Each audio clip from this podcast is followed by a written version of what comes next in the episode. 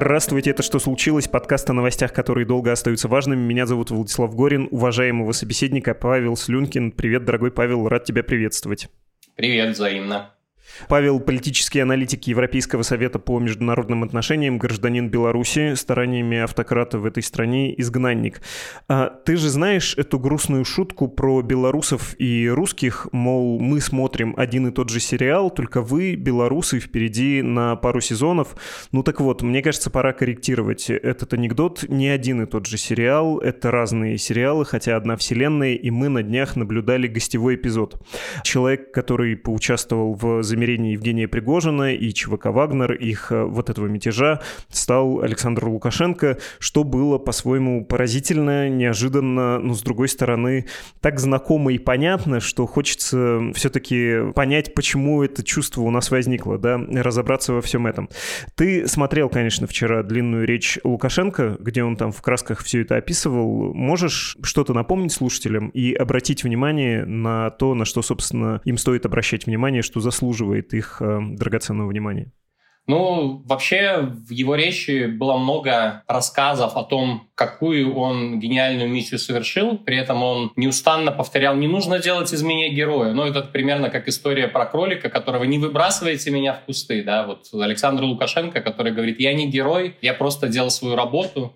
Да, и вот он возвращался постоянно к тому, что это просто мы должны были спасти, мы должны были увести от пропасти всю эту ситуацию.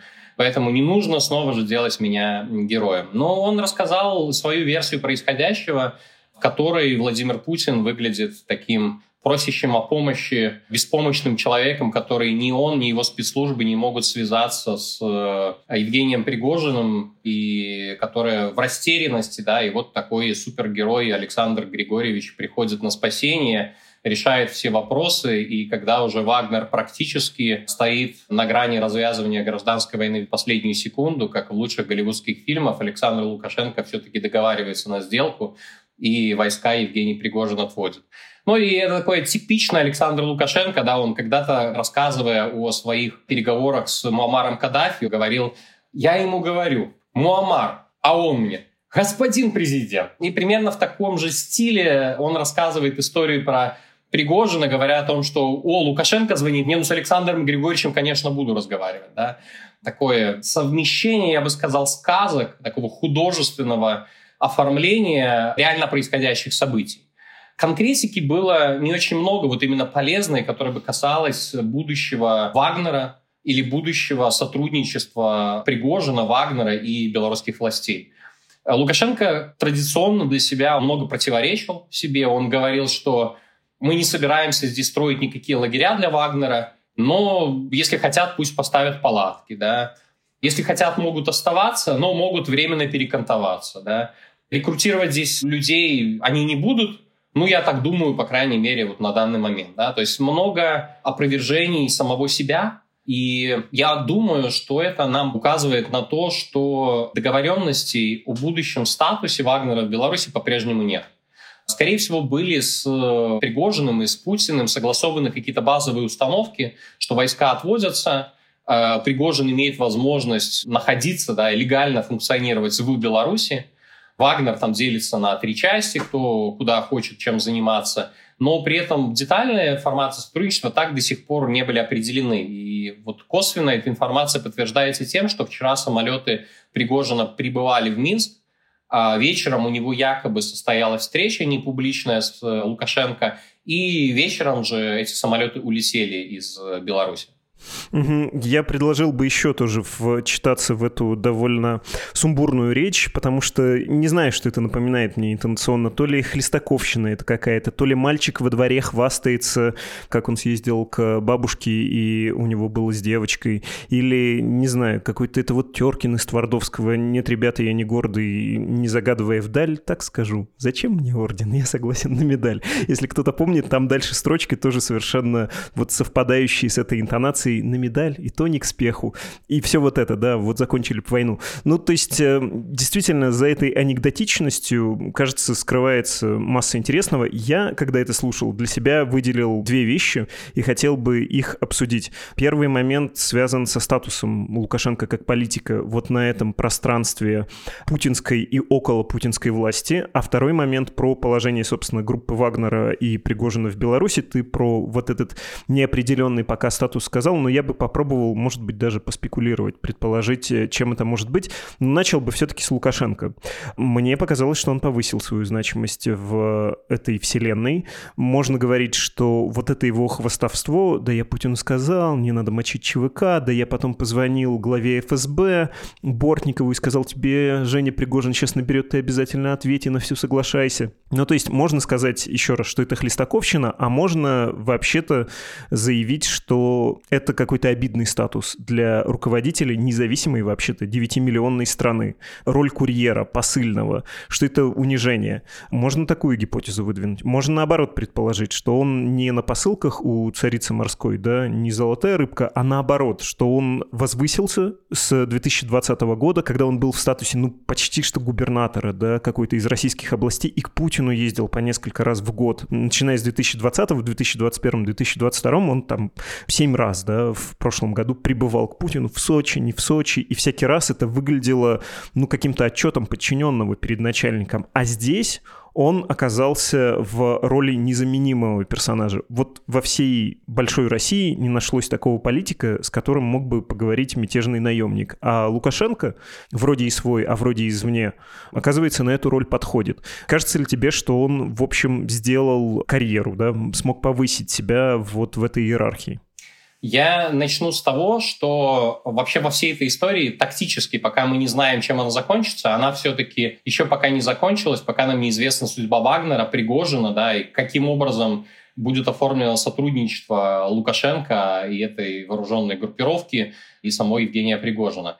Если говорить тактически, то, безусловно, Лукашенко здесь выглядит таким маленьким победителем, потому что с Владимиром Путиным мне кажется, вся эта история, она очевидно показала, насколько ошибочные восприятия многих западных политиков о монолитности российской системы, о том, что вот Владимир Путин такой грамотный менеджер, который контролирует и главный человек, принимающий основные решения, и вся система вот строго ему подчиняется, и вообще в России там шансы на какие-то перемены или дестабилизацию, они невелики. И оказалось, что за 24 часа группировка вооруженная, при этом тех же россиян, да, она может просто повернуться и дойти до Москвы и поставить страну на грань гражданской войны, а власть его на грань свержения.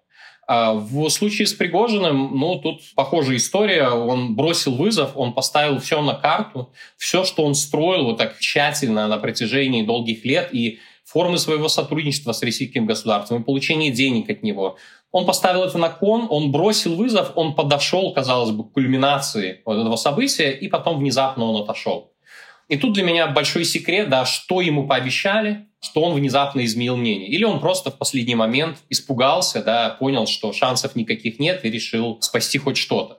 И вот тут Лукашенко на фоне двух проигравших, а очевидно, что и та, и другая сторона, они скорее больше проиграли, чем выиграли, Лукашенко выглядит как такой миротворец, да, уже я от нескольких людей, но у меня самого такая ассоциация пришла в голову, шутили, что это Минск-3, по аналогии с этими Минскими соглашениями по Украине, которые были раньше. И вот сейчас снова Беларусь, снова Лукашенко, снова якобы миротворец. И, естественно, он на этом заработал политические очки. Причем, когда я говорю политические очки, я имею в виду именно его отношения персональные с Владимиром Путиным. Когда-то Владимир Путин его спас летом 2020 года. По сути, он же обеспечивал сохранность его власти. И вот сейчас, в этот момент дестабилизации российского режима и лично Путина, в тот момент, когда его так постыдно на глазах у всего мирового сообщества унижают, Александр Лукашенко приходит ему на помощь. Я думаю, в их личных отношениях, безусловно, он повысил свой статус или чувство долга для Владимира Путина. Да? Но на государственном уровне ничего ведь не поменялось. Как была структурная зависимость Беларуси от России, так и она осталась. Все эти контроли над экономикой, над информационной сферой, нахождение российских войск на территории Беларуси, они никуда не делись. Белорусский экспорт все по-прежнему также зависит от э, российской инфраструктуры, от российского рынка. И вряд ли это куда-то исчезнет, какие бы миротворческие услуги Александр Лукашенко Путину не оказывал. Поэтому, да, он выиграл, он еще и Западу, я думаю, для части политиков на Западе, которые все еще по-прежнему рассматривают его как хотя бы в какой-то степени автономного субъекта, он дает им аргументы для того, чтобы с ним разговаривать, да, что к нему Путин прислушивается, или он может с ним какие-то такие сложные темы решать, что это не просто автоматическое продолжение российского режима, а все-таки автономный политический субъект. И в этом смысле, да, наверное, те люди, которые любят периодически звонить в Москву или в Минск, вот Эммануэль Макрон в феврале 22 года звонил Лукашенко, наверняка ему снова покажется, что, да, Александр Лукашенко тот человек, который можно делать какие-то тактические сделки заключать. И в этом смысле Лукашенко это тоже некая победа. Как раз хотел про это спросить. Эм, в рамках э, авторитарного проекта не значит ли это, что Беларусь ну, может сохранить политическую независимость при всех оговорках? Да? Не хотелось бы, чтобы ни Россия, ни Беларусь находились в положении изрядного контроля двух автократов, но тем не менее. То есть э, вот это соображение в Кремле, пусть лучше будет очень близкий союзник, но самостоятельный, оно могло укрепиться. Но тебе кажется, что это не меняет ничего на земле, да? Лукашенко Лукашенко, конечно, может э, выигрывать лично эти очки, но если Российская Федерация захочет проглотить Беларусь, в том числе это как-то оформить, то это не помешает. Да, я думаю, что динамика или траектория, по которой развиваются белорусско-российские отношения, не сильно изменилась. Да? Ну вот, э, если не будет каких-то снова глобальных дестабилизирующих событий для самого российского режима. А я и не могу этого исключать, да? потому что то, что произошло феноменально то, что произошло, по сути, это, наверное, наиболее опасный момент в истории российского режима и для самого Владимира Путина. И когда в следующий момент дестабилизации произойдет, ну, совершенно непонятно. Учитывая, что Владимир Путин, очевидно, не хочет решать вопрос, который привел к этому мятежу Пригожина. Война, которая, очевидно, неуспешна, война, которую невозможно выиграть, невозможно победить, и война, из которой он не хочет выходить. И пока он не примет решение, что с ней делать, да, какие-то принимать радикальные решения, либо там ставив Россию, я не знаю, на военные рельсы, пытаться строить какую-то такую диктатуру Ким Чен Ына на территории всей России, либо наоборот признавать, что решение было ошибочным, каким-то образом пытаться сохранить себя, свое лицо и просто выводить войска. И таким образом, возможно, стратегически сохранив или продолжив свою власть. Это все гораздо более важно, чем любые миротворческие миссии Александра Лукашенко. Я думаю, что он может спасать, он может еще это долго продавать в личных каких-то контактах с Владимиром Путиным, но Беларусь как субъект международных отношений, это, скажем так, не сильно действительно на нее влияет. Потому что, во-первых, не только Владимиром Путиным обеспечиваются вот эти все процессы постепенного поглощения. Да? Там много субъектов, начиная с бизнеса, заканчивая в том числе вооруженными группировками, как Вагнер, например, да, который там лекции в школах в Беларуси читает русификация, которая происходит по всем направлениям. И это все, оно ведь не остановится из-за того, что Александр Лукашенко оказал такую миссию для своего босса в Москве. А Александр Лукашенко лично для себя, как автократ, как персоналистский лидер, какие мог сделать выводы? Ну, то есть вот он жил в реальности 2020 года, накануне президентских выборов. Он в Беларуси, пролетавших транзитом, а, по-моему, тоже вагнеровцев, да, задерживал и говорил, что они тут э, собирались что-то устроить, нам это не нравится. Потом он испытывал большие сложности после президентских выборов, и, в общем, можно говорить о том, что состоялась революция, просто он усидел, и его сильно выручил Кремль, были предельно зависимые отношения. А вот сейчас, если он видит, что в рядах вооруженных сил Российской Федерации, можно там оговариваться про ЧВК, не оговариваться, но это де-факто вооруженные силы Российской Федерации, происходит вооруженный мятеж. Он что должен думать? Про поддержку из Москвы, про прочность путинского режима, про свое собственное положение. Как это его может заставить э, изменить свою политику, на кого опереться, стать мягче к Западу, больше дружить с Пекином, не знаю, который, как известно, лично товарищ Си посылает ему чай, если верить, опять же, словам Александра Лукашенко. Есть у тебя гипотезы, что в голове у Александра Григорьевича в эти дни происходит? Ну, да, конечно, читать мысли мы его не можем, но я могу себе примерно представить те эмоции, которые он переживал в субботу, когда узнал о том, что это происходит, да, или в пятницу вечером. И я думаю, именно по этой причине, по причине того, что он боялся этой дестабилизации – он и попытался сыграть какую-то положительную роль. Потому что то, что происходило в России, оно неизбежно оказалось бы на стабильности его режима, и он воспринимал дестабилизацию внутри России как экзистенциальную угрозу для самого себя. Об этом, кстати, вчера в ходе своей речи он тоже сказал, он так фигурально выразился, сказав, что если Россия рухнет, то умрем под э, обломками мы все. Я думаю, что все тут прекрасно понимают, что он имел в виду, да, если в России происходит смена власти или какая-то форма нестабильности, то это все отразится на таких режимах, как его режим, и, возможно, приведет к тому, что и для Александра Лукашенко его многолетняя власть тоже закончится. Именно поэтому он выступил медиатором, да, или выполнил техническую миссию, но он, очевидно, был на стороне Владимира Путина, да, несмотря на то, что Совет Безопасности Беларуси по сути, оказывал вот эту техническую курирующую функцию. Именно они выступали с заявлениями в ту субботу насчет позиции Беларуси по событиям, и потом они сообщали о переговорах и о роли, которую Лукашенко играл. Именно поэтому он пытался отыгрывать эту роль, спасая в первую очередь не Владимира Путина, а самого себя. Может ли он помягче быть Западом, попробовать опять лавировать или там, не знаю, обратиться к Пекину?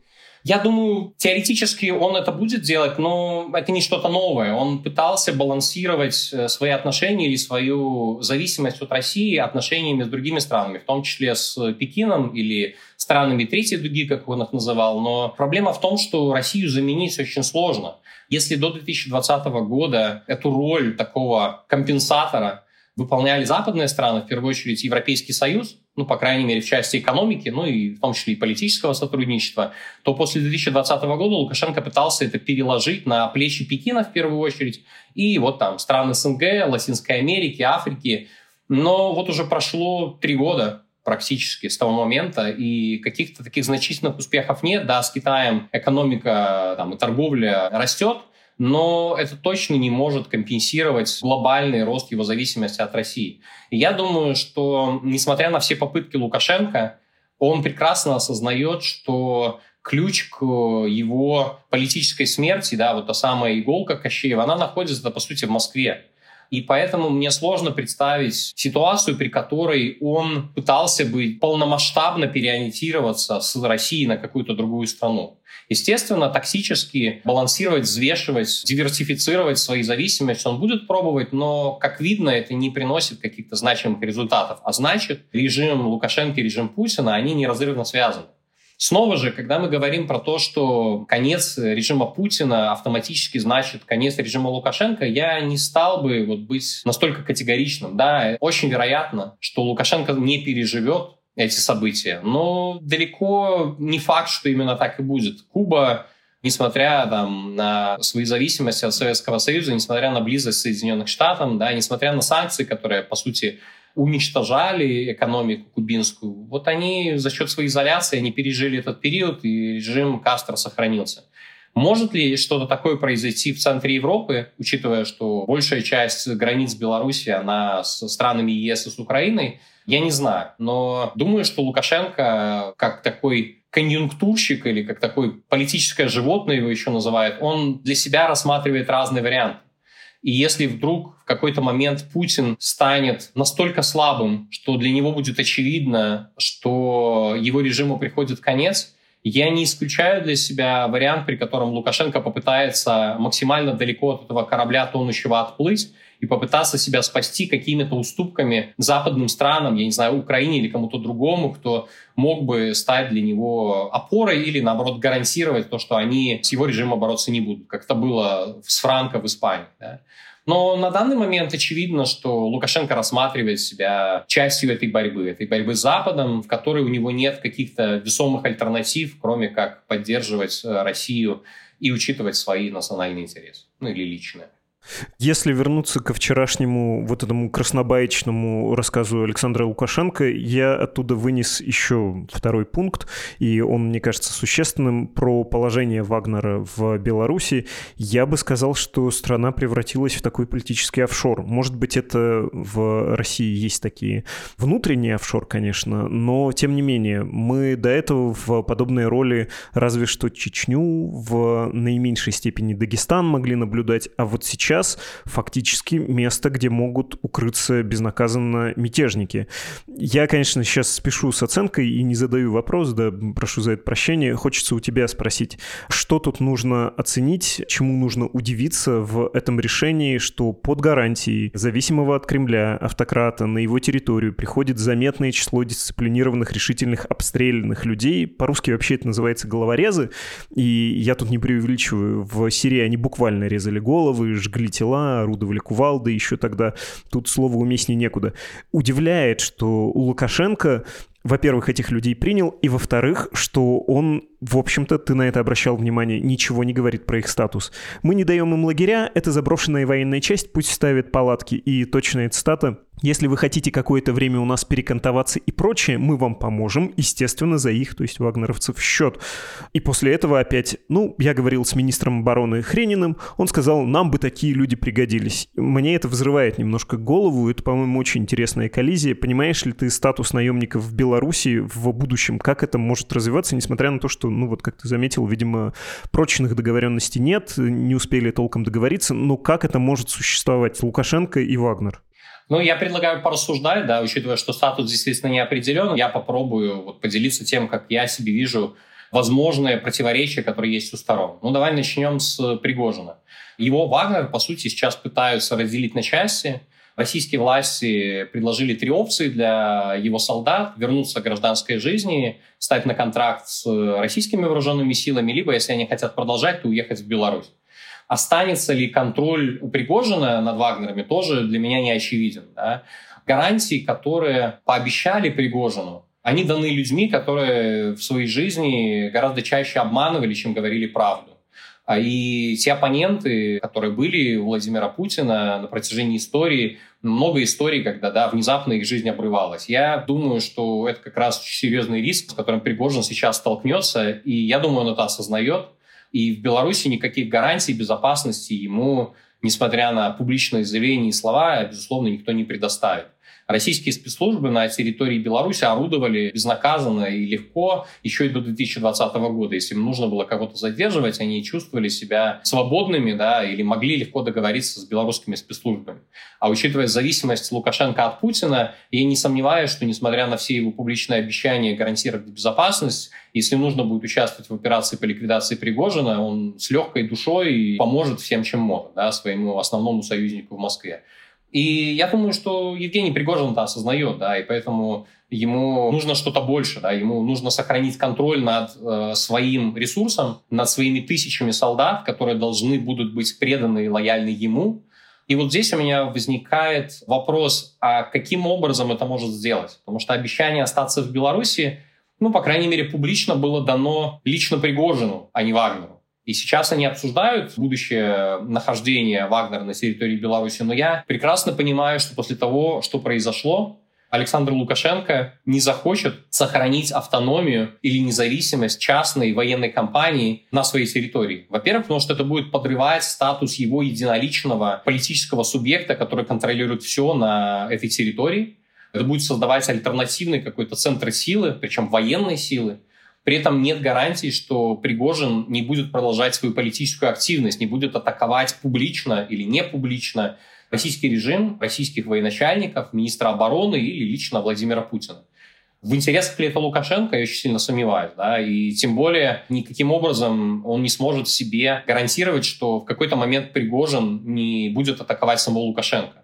И поэтому я не думаю, что белорусские власти позволят Вагнеру остаться в такой форме независимой армии, которая только деньги получает от государства, а при этом автономно выступая да, политическим субъектом, каким-то военным субъектом, принимая самостоятельные решения, в том числе и против властей. И здесь возникает вопрос, а чем же они реально могут заниматься? Да? Я думаю, что самое очевидное это то, что Пригожин через Беларусь решит для себя основной вопрос, вопрос юридической регистрации. В России его обязали или пытались обязать стать на контракт с Министерством обороны, от чего он отказывался и чему сопротивлялся. Я думаю, учитывая отношение Александра Лукашенко к закону, да, и то, что он политические очки определенные может на этом заработать, ну, легально зарегистрировать или дать возможность получить регистрацию Вагнеру в Беларуси, ну, ничего не будет стоить. Если Пригожин согласится, чтобы часть Вагнера, большая или не очень, стала полностью подначаленной каким-то белорусским структурам силовым, возможно, Министерство обороны, я думаю, это тоже сценарий, при котором белорусские власти готовы будут их принять. Но я не уверен, что сам Пригожин это согласится.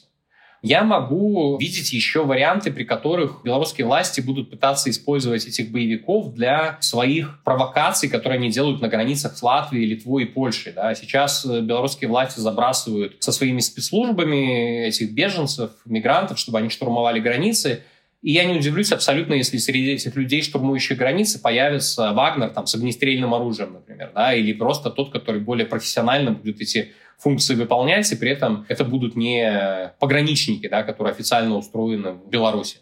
Я также могу себе представить, что будет создано какое-то формирование там, сотни человек, несколько сотен человек, которое будет находиться на контракте или каким-то образом подначалено силовикам белорусским, которые будут выполнять функцию и символического, но и военного сдерживающего фактора для групп белорусских демократических сил, которые ждут, когда момент дестабилизации в России или в Беларуси перейдет. Да? И об этом говорит полк Костуся Калиновского, который сражается за свободу Украины сейчас. Они делали заявление о том, что они готовы, да, если наступит момент, попытаться сместить Лукашенко от власти силой.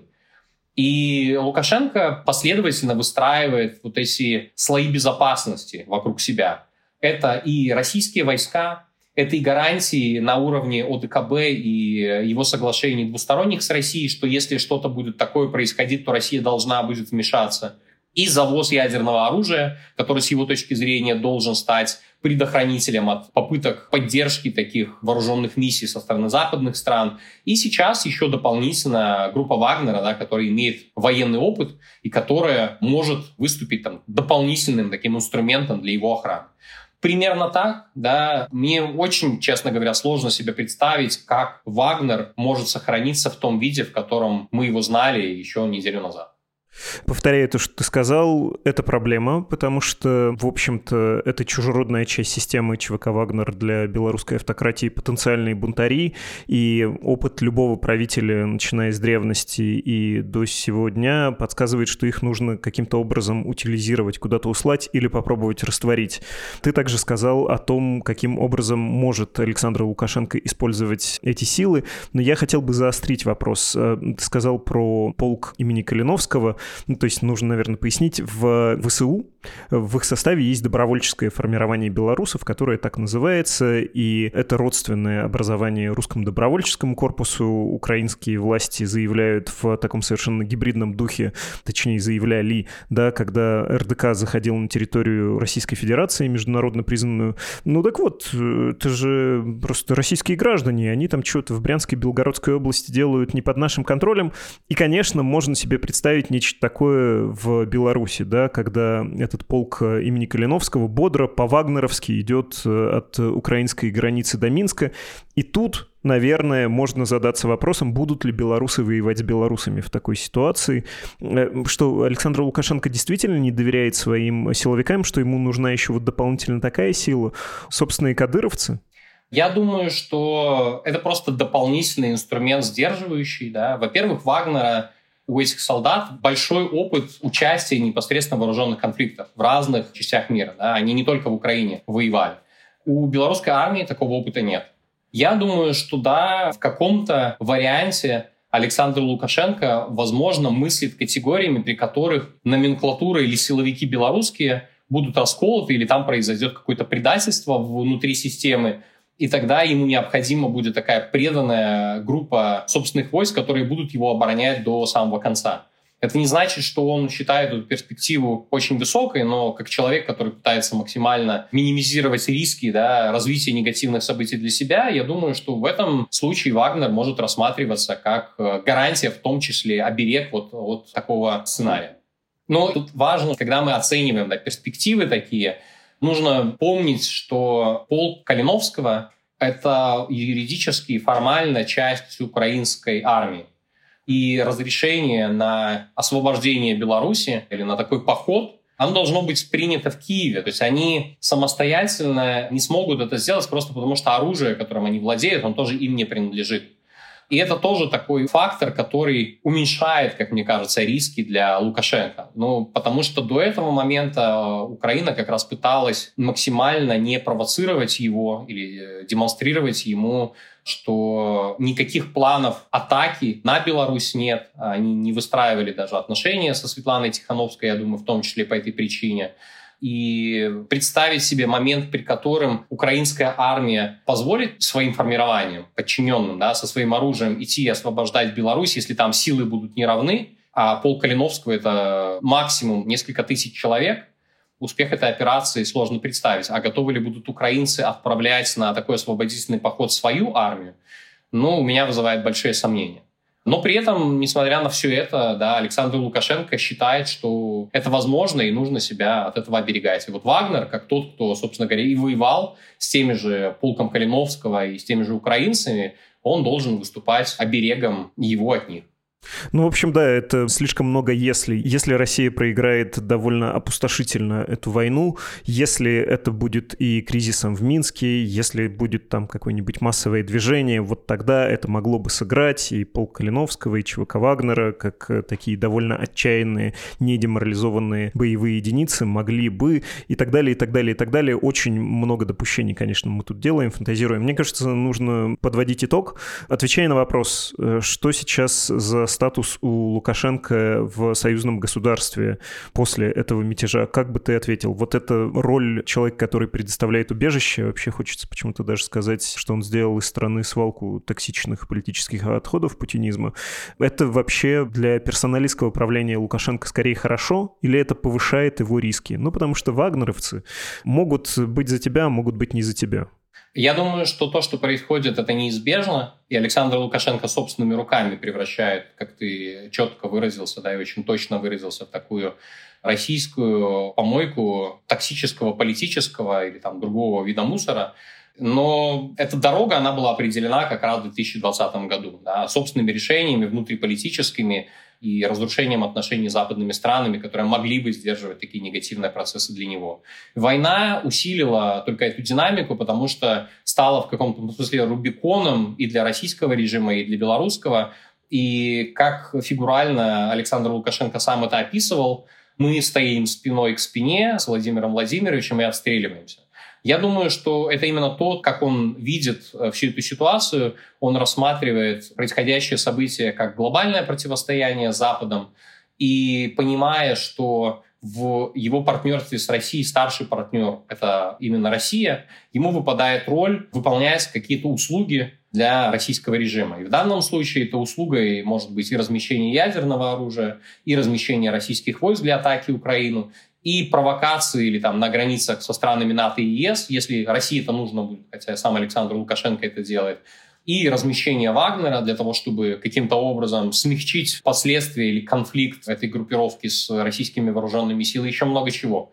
Я думаю, что это не последний эпизод, и рельсы, на которые Александр Лукашенко поставил страну, они вряд ли как-то могут развернуться в ближайшее время, потому что состав слишком тяжелый, да, чтобы вот он мог остановиться и поехать в другую сторону.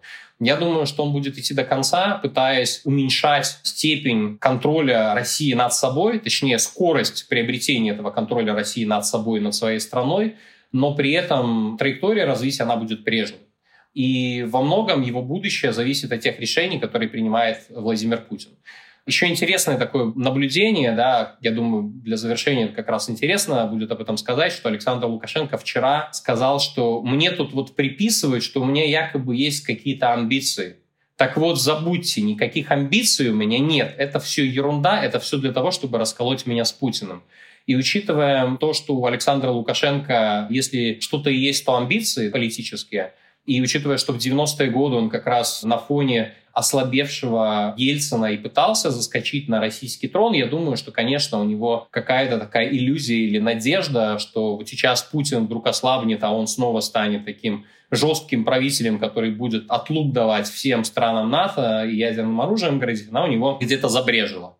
Насколько это реально, я бы сказал, что, скорее всего, нет. Но, повторюсь, Александр Лукашенко тот человек, который любит рисковать, и в какой-то момент он может удивить нас своими решениями. Да? Но пока траектория выглядит таким образом, что они вместе с Путиным летят либо в пропасть, да, либо тянут эти страны в пропасть. Чем это закончится, ну, к сожалению, это еще не последний эпизод сериала. Спасибо большое, Павел Слюнкин, политический аналитик. Спасибо, Влад.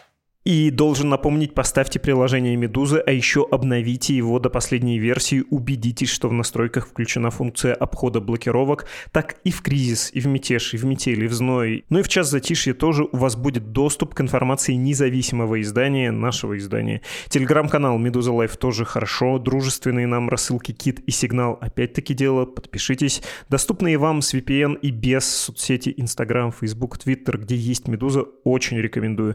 Надо делать все все, чтобы иметь резервные способы связаться с нами. Одномоментно все вряд ли отключат, но каток идет, пусть и медленно. Мы должны быть быстрее этого катка. Скоро, по традиции, почитаю ваши письма.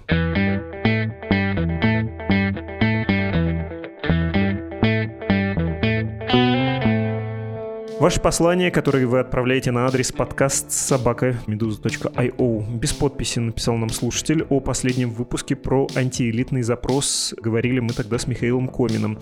На примере ситуации с бунтом Пригожина еще раз убедился, что даже среди независимых СМИ Медуза сильно выделяется, никакой непроверенной инфы не постит, реагирует максимально быстро, а главное выпускает неупрощенную аналитику со специалистами в своих статьях и подкастах. Спасибо большое за этот комплимент, даже неловко. И, собственно, про подкаст вы пишете что он не был исключением, что вы не пожалели ни минуты потраченного времени. Впрочем, как и всегда, спасибо вам. Нет, это вам спасибо. Насчет письма про Андрея Перцева. Да, читал я в том выпуске такое в конце эпизода. Там от другого слушателя был вопрос, какова роль Перцева? Он что, такой начитанный сосед в ваших подкастах, который как бы на кухонном уровне рассуждает о политике? Я отвечал, нет, у него журналистская функция. Так вот, э, нынешний слушатель пишет, что очень уважаю и внимательно слежу. У Перцева, конечно, своя довольно масштабная область, связанная с внутренней политикой, в том числе региональной и отдельными ее персонажами. Помню Перцева и Газа, был такой «Медуза» подкаст. Замечательные подкасты были. Перцева всегда интересно слушать, манера подачи информации именно что соседская, но это огромный плюс. За годы чтения «Медузы» я понял, что этот человек не только разбирается в своей теме, но и может ее понятно, доступно и ярко рассказать. Для меня это признак высокого профессионализма, когда ты можешь рассказать свою узкую область даже условному соседу даешь больше перцева. Ну, давайте не приугарать, пожалуйста, не будем пересаливать. Перцева и так очень много, у него еще подкаст «Атлантида» есть с Андреем Першиным, но, с другой стороны, тоже люблю его, уважаю, и спасибо вам за добрые слова. Владимир написал, прослушивая выпуск «Как Кремль будет мстить за мятеж и кому, Пригожин, ЧВК или собственным спецслужбам», у меня сложилось ощущение, что в контексте военного мятежа в Ростове ведущие гости несправедливо обошли вниманием роль ЧВК Рёда. Так, началось. Бойцы, которые были замечены в компании бойцов ЧВК «Вагнер», что подтверждают опубликованные в сети интернет многочисленные фотографии на фоне ряда конспирологических теорий об истинных организаторах и бенефициарах ростовских событий, считаю справедливой просьбу записать отдельный подкаст, посвященный истинной роли ЧВК «Рёден» в прошедших событиях. Да, действительно, были из Ростова фотографии, где парень вот в такой куртке с пауком здоровается с кем-то из наемников, и мем про ЧВК Рёдан прекрасен, пусть и устарел. Шутку я вашу оценил, обнимемся. У меня тоже дурацкое чувство юмора. То есть мне самое то, мелко и пескляво хихикаю. Другое письмо. Уважаемый Владислав и команда «Что случилось?» Спасибо вам за выпуск с Михаилом Коминым и наше вам спасибо за ваше внимание. Очень понятно и по делу. Михаил в тот же день был в подкасте «Что это было?», но, во-первых, вы и коллега из BBC задавали разные вопросы, во-вторых, не вижу, почему бы благородным доном не послушать хорошего эксперта дважды. Поздравьте меня, я стал больше зарабатывать. По этому случаю хочу начать на регулярной основе помогать еще кому-то, кроме «Медузы». Может, посоветуете какой-то проект спокойной плазмы? С уважением, Михаил из Бремена. Bueno, Господи, Михаил, а про плазму, это же из ранних Стругацких, да? Я помню это произведение, там, где от нагрузок гравитационных, э, от сил притяжения Юпитера главный герой, э, цитирую по памяти, отсидел себе лицо. Помню, что он сам так шутил про свою внешность, что это он не всерьез, но забыть это словосочетание не могу и спустя годы. Затидеть себе лицо. Зачем вы это со мной делаете? Посоветовать проект. Э, какой вам посоветовать проект? На «Медузе» были материалы, как помочь и украинским украинским благотворительным организациям и российским. Советую обнаружить эти материалы на нашем сайте и помочь кому-то из этих людей. Ну, во всяком случае, я бы так на вашем месте поступил. И не могу не сказать еще несколько слов, точнее три. Огромное вам спасибо. Понимаю, что часто это говорю, но, может быть, надо даже чаще. Когда вы или другой слушатель, читатель пишет о том, что готов поддержать нас деньгами, поддерживает нас деньгами, то есть делится частью своего честного заработка, временем жизни, сконвертированным при помощи труда в деньги, сердце наполняется признательностью. Все пустим в дело, все пойдет на работу нашей редакции.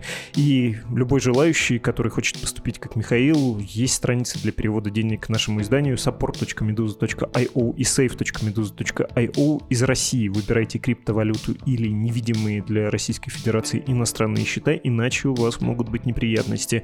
Пропагандируйте поддержку Медузы среди иностранцев. У нас и англоязычная версия есть, и вообще независимая пресса на русском языке. Богоугодно же поддержать такое дело. Ваше пожертвование — основной и самый надежный источник финансирования нашей редакции. Помощь фондов, которые способствуют независимой прессе без условий и вмешательства в редакционные дела, тоже есть, но основа — это именно ваши деньги. К тому же такие средства надежнее всего в смысле финансирования. Быстро они не растворятся. Всем, кто уже жертвует Медузе, спасибо. Кто колеблется, решайтесь. Кто хотел бы, но не может себе этого позволить по тем или иным причинам, ничего такого, ни тени осуждений или обиды с нашей стороны нет. У всех свои обстоятельства. Это был подкаст «Что случилось?», посвященный новостям, которые долго остаются важными. Всего всего доброго.